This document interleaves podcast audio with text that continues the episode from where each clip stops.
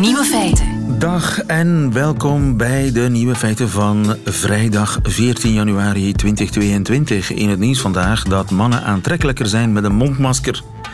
Dat blijkt uit een nieuwe Britse studie. De onderzoekers vroegen aan 43 vrouwen om enkele foto's van mannen te bekijken. En op die foto's waren ze op vier verschillende manieren te zien, die mannen. Zonder mondmasker, met stoffen mondmasker, met een blauw wegwerpmondmasker en tenslotte met een boek voor hun neus en mond. Vervolgens moesten de vrouwen het uiterlijk van de mannen beoordelen op een schaal van 0 tot 10. En zo bleek dat mannen met mondmasker aanzienlijk knapper werden gevonden dan mannen zonder. En dat zou komen, volgens de onderzoekers, omdat ons brein zich moet inbeelden hoe de rest van het gezicht eruit ziet. En onze hersenen vullen die ontbrekende stukken nogal optimistisch in. Ook het soort mondmasker maakt verschil. Een man met een blauw wegwerpmasker is aantrekkelijker dan een man met een stoffenmasker, omdat we het associëren met dokters en zorgpersoneel, wat ons tijdens een pandemie geruster doet voelen. Grondig onderzoek. De andere nieuwe feiten vandaag. Wout van Aert traint tegenwoordig met een glucosemeter op zijn arm. Wat is dat en waar is dat goed voor? De kans bestaat dat prins Andrew zich in Amerika voor de burgerlijke rechter moet verantwoorden voor aanranding van een minderjarige. Maar is dat dan niet strafbaar en moet daar geen strafrechter aan te pas komen? Japanse ambtenaren die mogen binnenkort uitroeptekens en vraagtekens schrijven. Dat mochten ze dus tot nog toe niet. En Sander van Horen, de NOS-man in Brussel, die snapt niets van onze coronabarometer die in aanbouw is. De nieuwe feiten van Nico Dijkshoorn die hoort u in zijn middagjournaal. Veel plezier. Amai, amai. Amai, amai. Amai, amai.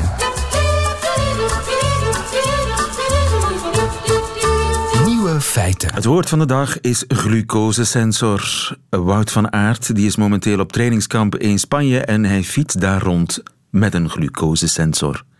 Martijn Redegeld, goedemiddag. Goedemiddag.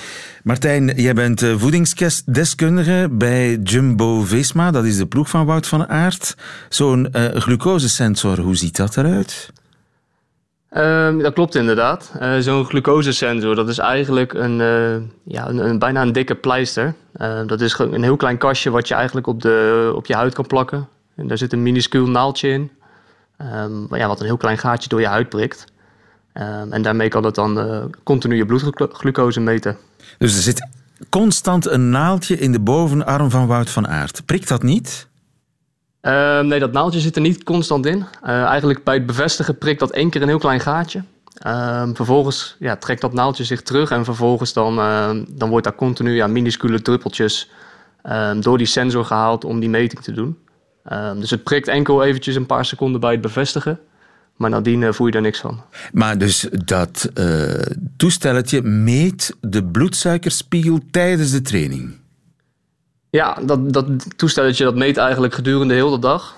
Uh, dit is eigenlijk een, een, innovatie die is overgewaaid vanuit de wereld van uh, diabetici. Daar wordt het alweer vele jaren gebruikt.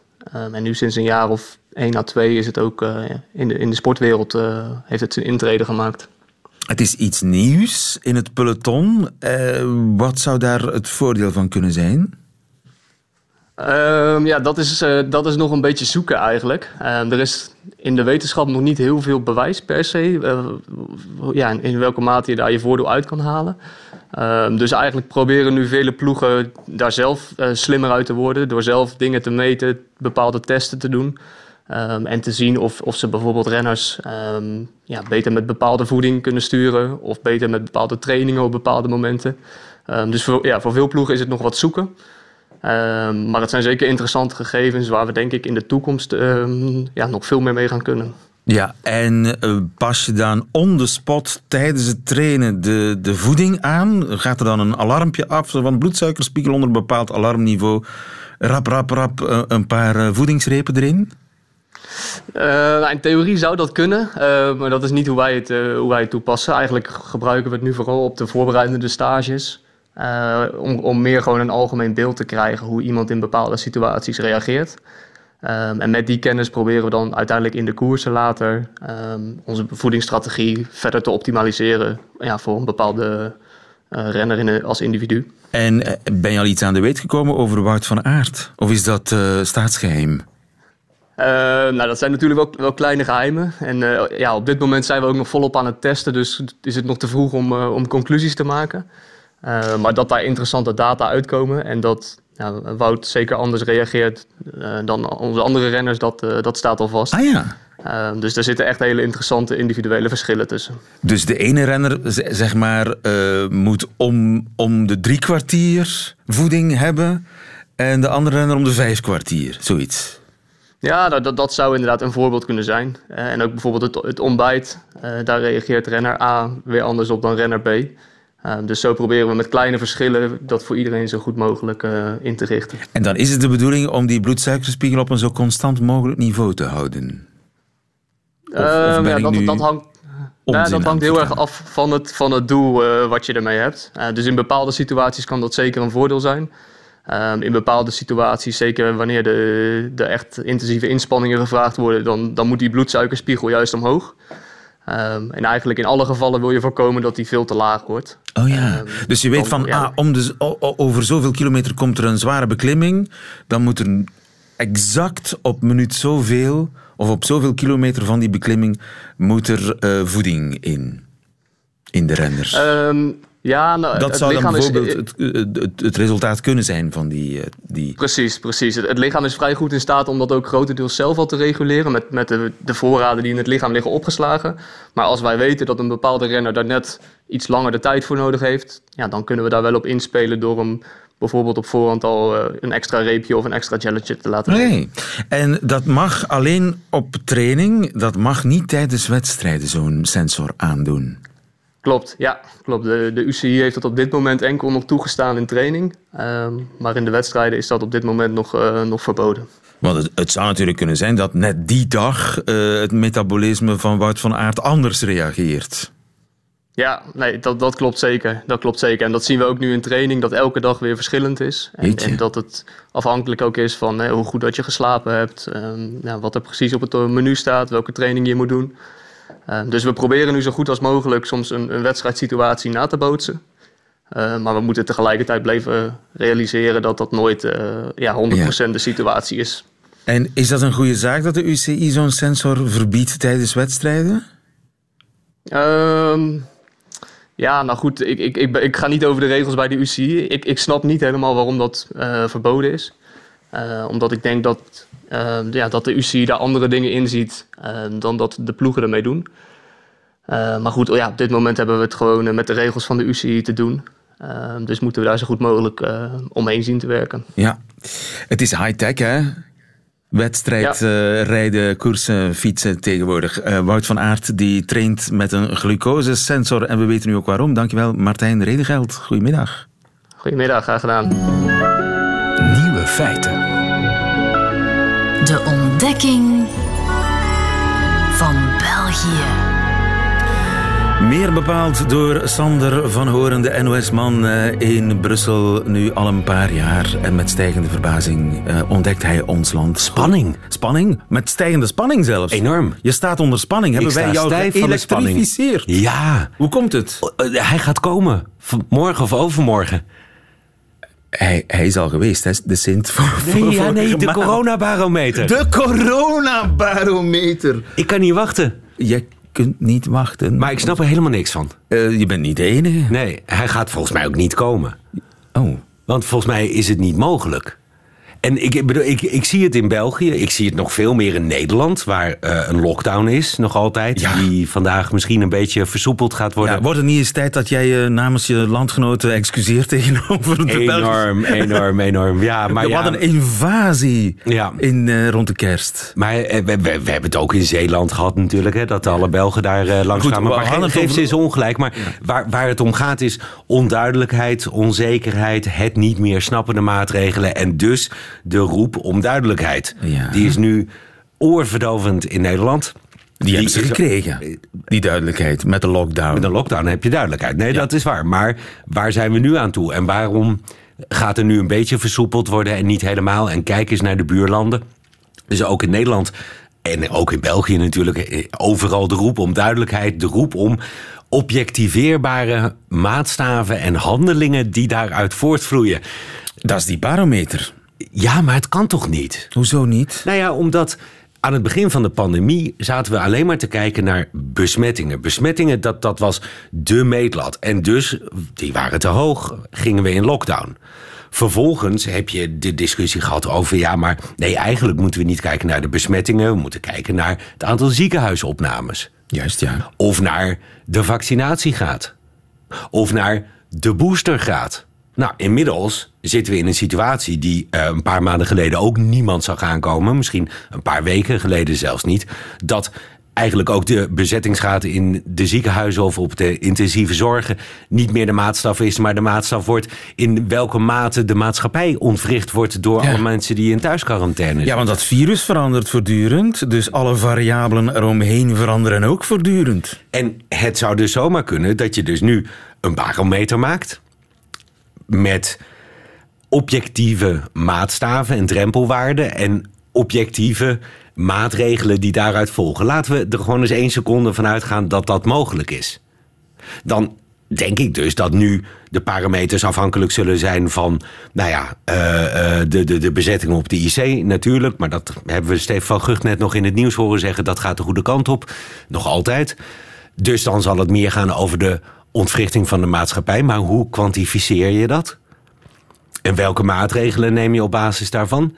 En dan komt de volgende variant. En ik, ik geef je op een briefje. Er zal ooit eens een variant zijn die zich helemaal niets van vaccinaties en boosters aantrekt. Dus terwijl je hem gemaakt hebt, is hij al. Terwijl je hem aan het maken bent, is hij al uh, verouderd, die barometer. En wat je dan dus gaat krijgen, is dat je ziet dat uh, te zijner tijd de Kroo van de Broeken moet zeggen: van oké, nee, prima. We hadden met z'n allen afgesproken hier dat het licht nu op rood zou gaan. Of weer terug op oranje juist. Maar dat was in de oude situatie. Dus nu gaan we toch van die barometer afwijken. Nou, ik denk dat dat na een dag al gebeurt. Maar het zal misschien een maand Dus wat jou verbaast is ons plotseling uh, geloof in een soort objectiveerbaarheid. In een en een zinloze exercitie. Want de eerste keer, en dat gaat al heel snel gebeuren. Want dat is tot nu toe in België gebeurd. Want er is al een keer een barometer geweest. Dat is in Nederland gebeurd. Dat is in het VK gebeurd. Dat is overal waar zo'n barometer um, is geweest. Een poging tot. Daar, daar is hij eigenlijk binnen een maand bij het oud papier beland. Omdat bleek dat je er toch niet mee uit de voeten kunt. En dat is dus dat het een zinloze exercitie is. En volgens mij is België ook het enige land waar ze nog denken dat ze duidelijkheid kunnen scheppen met een barometer. Even, even los van het feit, in, in Nederland bijvoorbeeld was gisteren uh, zo'n praatprogramma. En de journalist in kwestie die was helemaal op dreef. En die had uh, iemand tegenover zich die inderdaad zei van... we moeten de lockdown nog niet te veel versoepelen. Maar die zei, die noemde een aantal van die parameters. Waarom zijn wij in lockdown gegaan? Waarom hebben Nederlanders zich daar gemiddeld genomen een minuut aan gehouden? Nou, omdat duidelijk was, de, het ging erom dat Omicron in opmars was. We wisten nog niet uh, wat... Worst case scenario, hè? Ja, precies, worst case scenario. Daar zijn ze in wat de Nederland gevolgen zouden zijn voor de ziekenhuizen. We wisten nog niet wat de gevolgen zouden dus zijn. Dus voor de zekerheid alles dicht. Maar al die voorwaarden, die zijn dus nu verdwenen. We weten dat de IC-bezetting lager is. Oké, Nederland heeft minder IC-bedden, intensieve zorgenbedden dan België bijvoorbeeld. Dus die moeten wat voorzichtiger zijn. Dus dat worst-case scenario kan van tafel.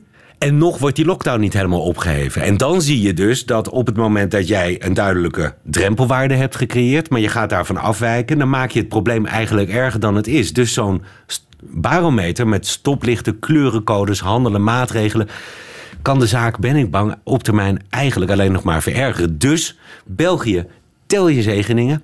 In de gemiddeld genomen gaat het hier gewoon goed. Ja, je bent gezegend met een uh, fatsoenlijk zorgsysteem in tegenstelling tot Nederland.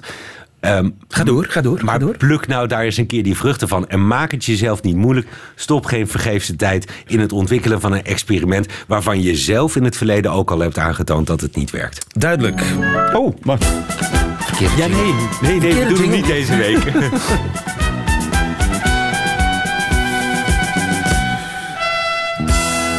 Examen Vlaams. Nee, nee, nee, hij ontsnapt er niet aan, het nee. examen Vlaams. Uh, mij gaat hij ook steeds meer tijd in beslag nemen, dat examen Vlaams. We, we, we genieten er elke week meer van. Dat is eigenlijk het probleem. Wat is een tombola? Een, een, een uh, oh ja, dat kennen we ook in Nederland. Dat is een, een, een grabbel betonachtig ding, zeg maar. Nee. Carousel. Nee, ik, nee, weet je, ik zag deze week op de Nederlandse televisie reclamespotjes. Er is namelijk iets nieuws, een tombola. En dat was een voxpop, zo'n straatinterviews. En mensen van, een tombola? Wat is dat? tombola. tombola, dat is toch die wielrenner? Het is gewoon, het is gewoon een loterij. Wat? Een loterij. loterij. Je kunt een lotje kopen en dan kun je een bol kaas winnen. Maar waarom noem je dat niet gewoon een loterij dan? Om dat is een goede vraag. Een tombola. Een positie. En meer bepaald een schoon positie.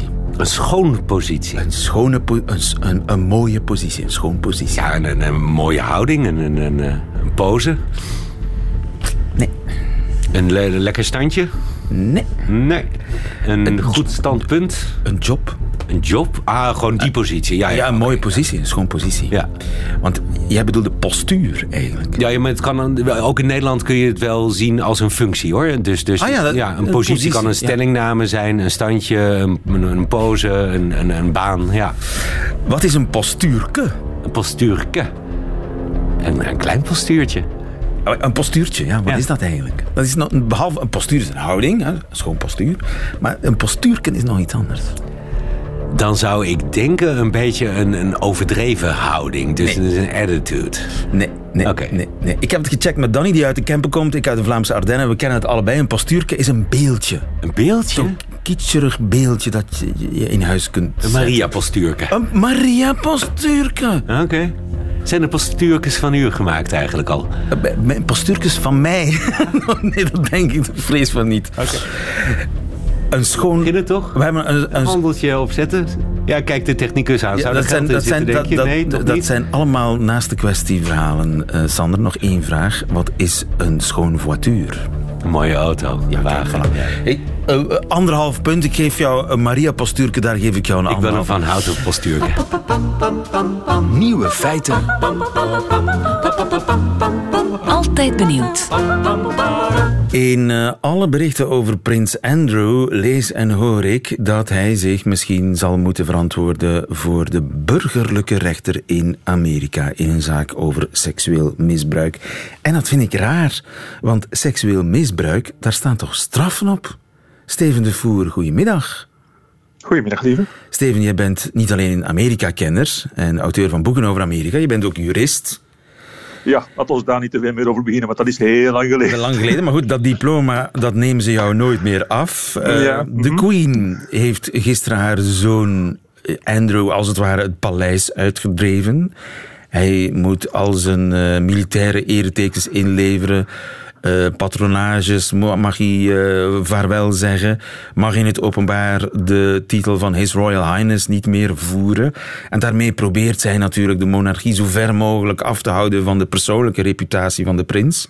Want die reputatie is nogal uh, gedeukt, omdat een Amerikaanse vrouw, Amerikaans-Australische vrouw, Virginia Giuffre, beweert dat uh, toen zij nog minderjarige was, zij drie keer is gedwongen tot seks met hem. Dat is de situatie.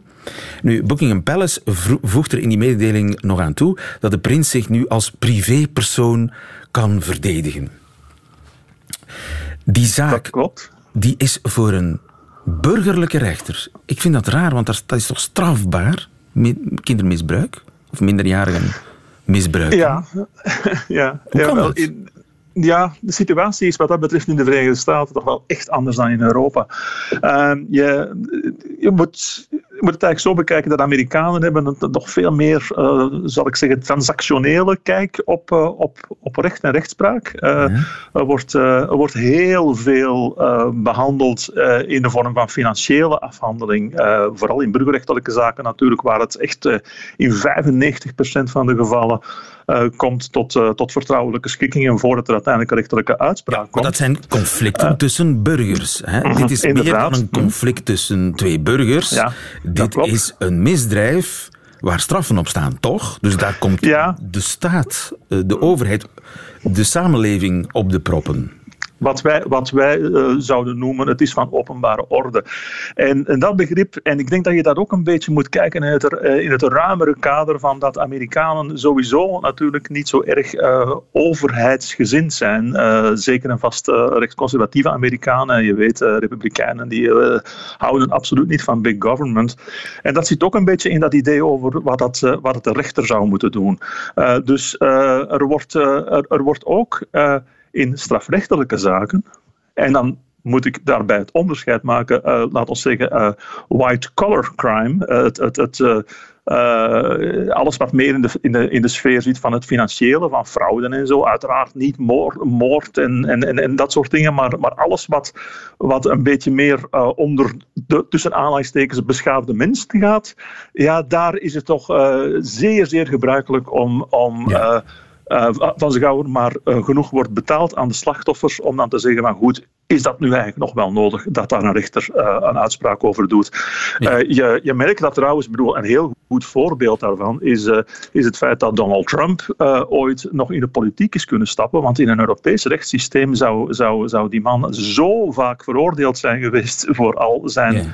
Uh, corrupte praktijken van daarvoor. Maar wat, Trump is een, is een schoolvoorbeeld van wat heel vaak gebeurt heel rijke mensen die dingen doen, zoals uh, een Trump-universiteit uitvinden waar geen enkele prof met uh, de nodige kwalificaties uh, voor wordt aangetrokken en waar mensen eigenlijk echt mee worden opgelicht, om gewoon de slachtoffer ervan af te dreigen en degene die blijven volhouden, die uit te betalen. Ja. In Europa zijn we niet gaan, in Amerika is dat gebruikelijk. Oké, dus u kunt een zaak van misbruik van een minderjarige zien als een zaak tussen twee burgers waarbij de ene schade heeft toegebracht aan de andere en die andere daar een vergoeding voor vraagt. Ik, ik, moet, ik, ik moet bekennen dat uh, ik uh, dit ook nog wel een stuk verder vind, uh, vind gaan dan louter kwesties van, van fraude en oplichting en zo. In dit geval effectief aanranding van een minderjarige tot drie keer toe.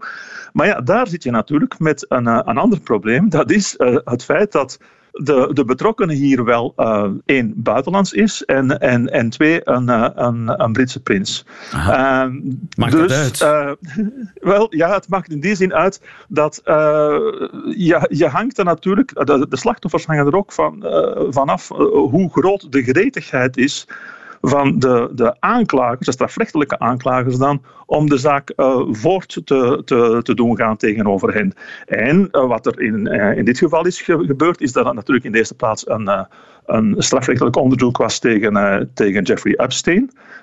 en dat daarin in 2020 de Amerikaanse procureur wel heeft uh, aan Andrew gevraagd om te komen getuigen, maar dat die dat, dat, die dat niet heeft gedaan. Die heeft dat, die heeft dat geweigerd. En ze hebben dat dan maar laten, laten voorbij waaien, omdat hij dat toch niet de, de, de hoofdbeschuldigde was. Ja, en dat is dan dus die zaak Epstein, waar, waar deze zaak er zijdelings mee te maken heeft, want het zou in huizen van Epstein zijn gebeurd. Inderdaad. En met die fixer, die Ghislaine Maxwell, die fixer van Epstein, zou daar ook voor iets tussen zitten. Dus er hangen allerlei zaken. Het is heel, een, een heel ingewikkeld kluwen. Nu, uh, ja, wat die, wat die Geoffrey nu doet, is via een burgerrechtelijke zaak proberen gedaan te krijgen wat ze strafrechtelijk niet gedaan kreeg. Oké. Want er is schade volgens haar. Zij heeft uh, geweldig geleden onder die zaak. En, mhm. en dus uh, wil zij die voor de rechter brengen. Kan uh, Andrew gewoon thuis blijven en zeggen: Ik ga niet? Uh, dat kan hij in principe wel doen. Uh, dat is eigenlijk wat iedereen zich nu afvraagt. Hè, want hij wordt verondersteld om nu uh, zijn eigen getuigen en zijn eigen bewijs, bewijzen om, om, om, om zichzelf te, vrij te pleiten om die, om die aan te brengen.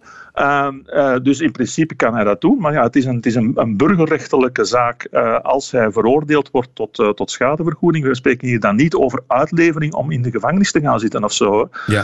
Dus, hij dus, kan zijn advocaat sturen. Dat kan. Dat kan in principe, maar als hij veroordeeld wordt, ja, dan is de wereld toch niet zo groot geworden dat hij niet kan gedwongen worden om die schadevergoeding ook te betalen. En die schadevergoeding, dat zal dan waarschijnlijk nog één ding zijn, maar natuurlijk, ja, de, de, de imago-schade uh, voor, voor hem is, uh, is enorm uh, in, in Engeland en trouwens ook in de Verenigde Staten. Ja, dus gevangenisstraf zit er sowieso niet in, want het is een burgerlijke zaak. -huh. Dus het gaat sowieso over schadevergoeding. ja, het, het meest voor de hand liggende scenario is is natuurlijk dat hij tot een schikking komt met die mevrouw Jeffrey die kans is bijzonder groot. En uh, natuurlijk zijn de advocaten van Andrew zelf, die laten het ook heel graag uitschijnen van dat, uh, dat Jeffrey ook op niks anders uit is. Dat dat gewoon uh, iemand is die haar bankrekening nog wat wilt, wilt spijzen. bovenop de schikking die ze dus destijds in 2009 heeft getroffen ja, met Ze heeft al een keer een half miljoen gekregen van Epstein. Ze heeft, van Epstein. En, en dus de advocaten van, van, van Andrew zeggen van ja, en, en die schikking die, die ging niet alleen tegenover Epstein, maar tegenover alle mogelijke toekomstige potentiële beklaagden. Daarvan heeft de rechter gezegd van ja, nee, dat zullen wij zelf wel uitmaken in een proces. dus, dus dat is de reden waarom dat Andrew echt wel degelijk op het matje wordt geroepen. En het feit nu dat hij zijn titels kwijt is, maakt dat voor de Amerikaanse rechter een verschil? Uh, de, voor de Amerikaanse rechter in principe niet. Voor de Amerikaanse publieke opinie is een heel andere zaak. Hoezo? Want uh, ja, die, ja, die, die smult ervan, hè, lieven. Uh, bedoel, er is iets... ik, ik kan de Amerikanen... enfin, de, de, de, de inwoners van de, van de overzeese gebieden, van de koloniën destijds, zeer goed volgen in dat ze zich wilden afscheuren van, van de Britse koning die, uh, die hen zware taxen oplegde. En dat ze dus uh, acht jaar hebben gevochten om een revolutie af te dwingen. Maar één ding hebben ze voor Amerikaanse smaak toch verkeerd gedaan. En dat is uh, dus een republiek uitroepen. Hè, want uiteraard is Ze beschouwen het een beetje als hun prins en hun koningshuis. Eh, wel ja, uit principiële overwegingen ben ik volledig voor een republiek, uiteraard. Maar, maar als er nu één volk is dat dol is op pump and circumstance en allerlei kitsch. En ja, bedoel, bij, bij, bij, bij Disney-films, het zijn allemaal prinsessen in een hoofdrol. Er bestaan in Amerika festivals over koningshuizen als, uh, als, als, uh, als Grace Kelly trouwt met Renier of als, uh, of, of, of, of, als, als Meghan Markle trouwt met, met Harry. Dan levert dat interview interviews bij Oprah Winfrey uh, op met, met een record aantal kijkers en zo. Ze zijn ergens zot van een systeem dat ze zelf destijds hebben afgeschaft. Ja, en ze zouden zich dus zeer verkneukelen in een rechtszaak met Prins Andrew. Een eh, rechtszaak waarvan hij nog altijd hoopt dat hij ze kan uh, afkopen. Dankjewel, Steven de Voer. Goedemiddag. Graag gedaan.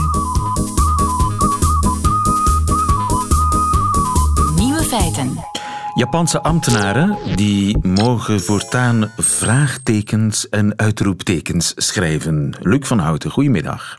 Goedemiddag. Luc, jij bent uh, Japanoloog, vertaler, literair vertaler.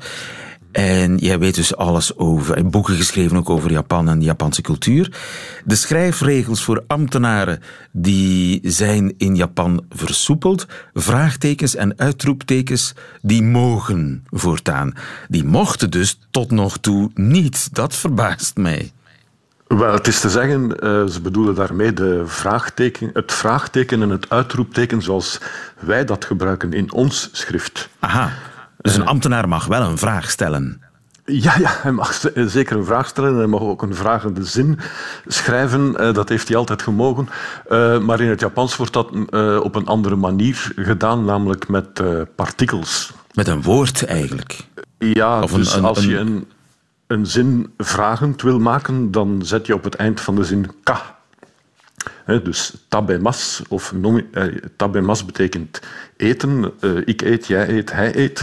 Als je daar een eh, vraag van wil maken, dan zeg je tabemas ka. Dat betekent dan eet jij. Dus je drukt het in klanken uit en niet zozeer in ja, toonhoogte in het spreken. En op, op schrift is het gewoon een lettergreep extra, als het ware. Ja, maar dat is natuurlijk, voor zover je het hebt over formeel taalgebruik en beleefd taalgebruik. Want uh, in de praktijk, enfin in een restaurant, zal een ober wel aan u vragen: nomi masca. Hè? Drinkt u iets of drinkt u dit of dat? Maar als je bij, met vrienden onder elkaar bent, dan zal, dan zal de ene vragen: nomu. En de andere zal zeggen: mm, nomu. Dus dan valt die k, die k valt weg. Dus dan heb je het alleen via de intonatie. En dus de schriftelijke variant daarvan is uh, ons westerse Latijnse vraagteken gebruiken. Ja, dus uh, om, om een en ander te verduidelijken, dat is iets dat je al, uh, al, al veel langer ziet, met name in stripverhalen, reclamecampagnes en bij uitbreiding ook al wel is in, in romans die, over hedendaags, die zich in het hedendaagse Japan afspelen, zag je al uh, dat ze af en toe ons, ons vraagteken en ons uitroepteken gingen gebruiken. als alternatief dan. En, en, om ook duidelijk aan te geven dat het om een vraag ging, omdat je de intonatie natuurlijk niet kunt lezen. Ja, maar dat zijn stripverhalen natuurlijk. Daar moet een, een beetje ambtenaar zich ver van houden van dat informele tekengebruik. Precies, tot nu toe was dat het geval. Maar kijk, er is nu, enfin, het, het gaat over een document van 48 pagina's. Uh, dat uh, een paar dagen geleden is voorgesteld door de Bunka Shingikai, dat is de culturele raad. Uh, en dat is dus een document waarbij dus voorgesteld wordt in het algemeen om ambtenarentaal ambtenaren documenten begrijpelijker te maken. Dat is ons niet vreemd, denk ik. Er zijn hier bij ons ook al van die campagnes. Klare taal. Of ja, zoiets, klare taal, dat? heldere taal. Hel en dan, Heerlijk, heerlijk helder. Sorry, heerlijk helder. Dat was ja, het. campagne van Houtkiet hè, destijds. Ja, ja, ja, ja, ja, ja, ja. Nu, um, dus, dat is dan het vraagteken, uh, maar uh, het, het, gaat ook om het uitroepteken. Is dat het een gelijkaardig verhaal? Ja, dus ook het uitroepteken. In principe kun je ook in het Japans zeggen uh, nomimas yo. Hè, met een yo eraan, dan, dan is het... K is vragen, yo is roepen. Ja, is een, is een meer klem, uh, meer kracht... Beklemtonen, ja. ja. Ja, en kracht zetten achter wat je zegt.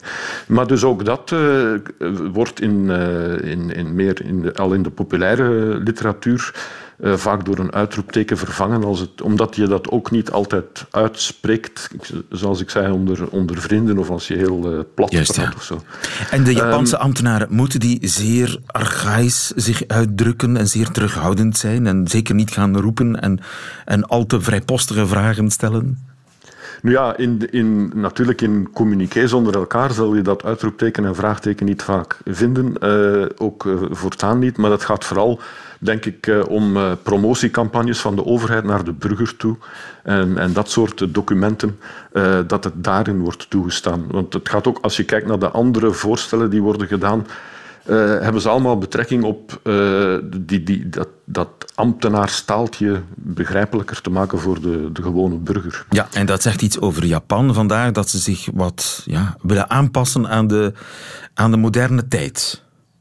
Ja, uh, ja, dat is bij ons uh, niet anders. Uh, ambtenaren zijn niet de meest vooruitstrevende mensen in hun taalgebruik doorgaans. Dus ze gaan gewoon mee met wat breder in de Japanse samenleving al, al, al vrij gebruikelijk is. Ja. Het gebruik van, van, van dat uitroepteken en dat vraagteken en ook een paar andere voorstellen die nu in dat uitgebreide document staan. Helder, Luc van Houten, dankjewel. Goedemiddag. Oké, okay, ja. Radio 1. Nieuwe feiten. Ziezo, dat waren ze weer, de nieuwe feiten van uh, vandaag 14 januari 2022. Alleen nog die van Nico Dijks horen nu in zijn middagjournaal. Nieuwe feiten. Middagjournaal. Beste luisteraars. Gisterenmiddag legde ik aan Tanja uit hoe handig ik was op de iPad. Ik liet hem aan haar zien en ik zei: Kijk, ik kan erop tekenen. Om dat te bewijzen tekende ik een kabouter. Het bekende werk, klein mannetje, een baardje en een puntmuts. Ik liet hem aan Tanja zien. En ze vroeg hoe die kabouter heette. Ik zei Fritsie. Nee, zijn achternaam, zei Tanja. Flinke vleugel, antwoordde ik. Fritsie, flinke vleugel. Maar luisteraars, daar ging het mij helemaal niet om hoe die kabouter heette. Ik had het heel anders voor mij gezien. Tanja, die had moeten zeggen: Jeetje, Nico, wat ben je handig op een iPad. Ongelooflijk, Niek. Dat ook jij zo makkelijk de stap van papier naar scherm hebt gezet. Mag ik hem nog eens een keer zien, die kabouter? Nou, echt prachtig hoor. Nu ik hem weer zie, denk ik trouwens toch dat hij Bertje Oosveen heet. Het zette mij aan het denken. Dit was iets nieuws de afgelopen maanden. Ik leg steeds heel trots aan mensen uit dat ik elektrische apparaten begrijp. Dat komt natuurlijk, het zal eens een keer niet luisteraars, door mijn vader en mijn moeder, die ik onder mijn ogen langzaam heb zien veranderen in mensen die helemaal niets meer begrepen. Allebei Alzheimer. Mijn vader was vijftig jaar lang automonteur en die begreep op het laatst zijn eigen autostuur niet meer. De man die motoren uit elkaar had gehaald stond nu opeens doodsbang naar zijn autosleutels te kijken. Ik herinner mij de dag dat zijn auto werd opgehaald. Het werd te gevaarlijk als hij er nog in reed. Daar stond hij, beteuterd als een kind van vijf jaar. Mijn moeder Zelfde verhaal. Zij heeft negen jaar lang de afstandsbediening van de televisie proberen te begrijpen. Als ik bij haar op visite ging, stond de televisie meestal veel te hard op een Turkse zender en keek ze me radeloos aan. Ik denk dat daar die plotselinge drift van mij vandaan komt.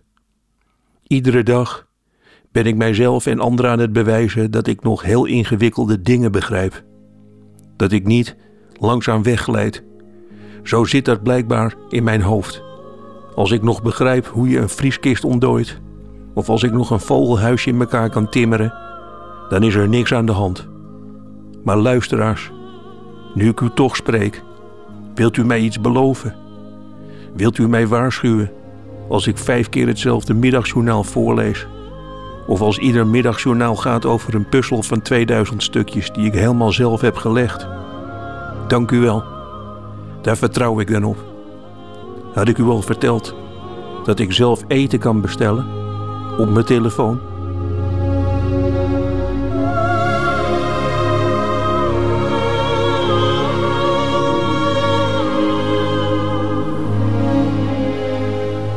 Nico, wij zijn zo trots op jou.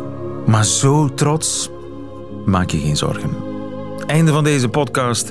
Hoort u liever de volledige nieuwe feiten met de muziek erbij? Dat kan natuurlijk on demand via onze website of onze app of live op Radio 1. Elke werkdag tussen 12 en 1. Tot de volgende keer.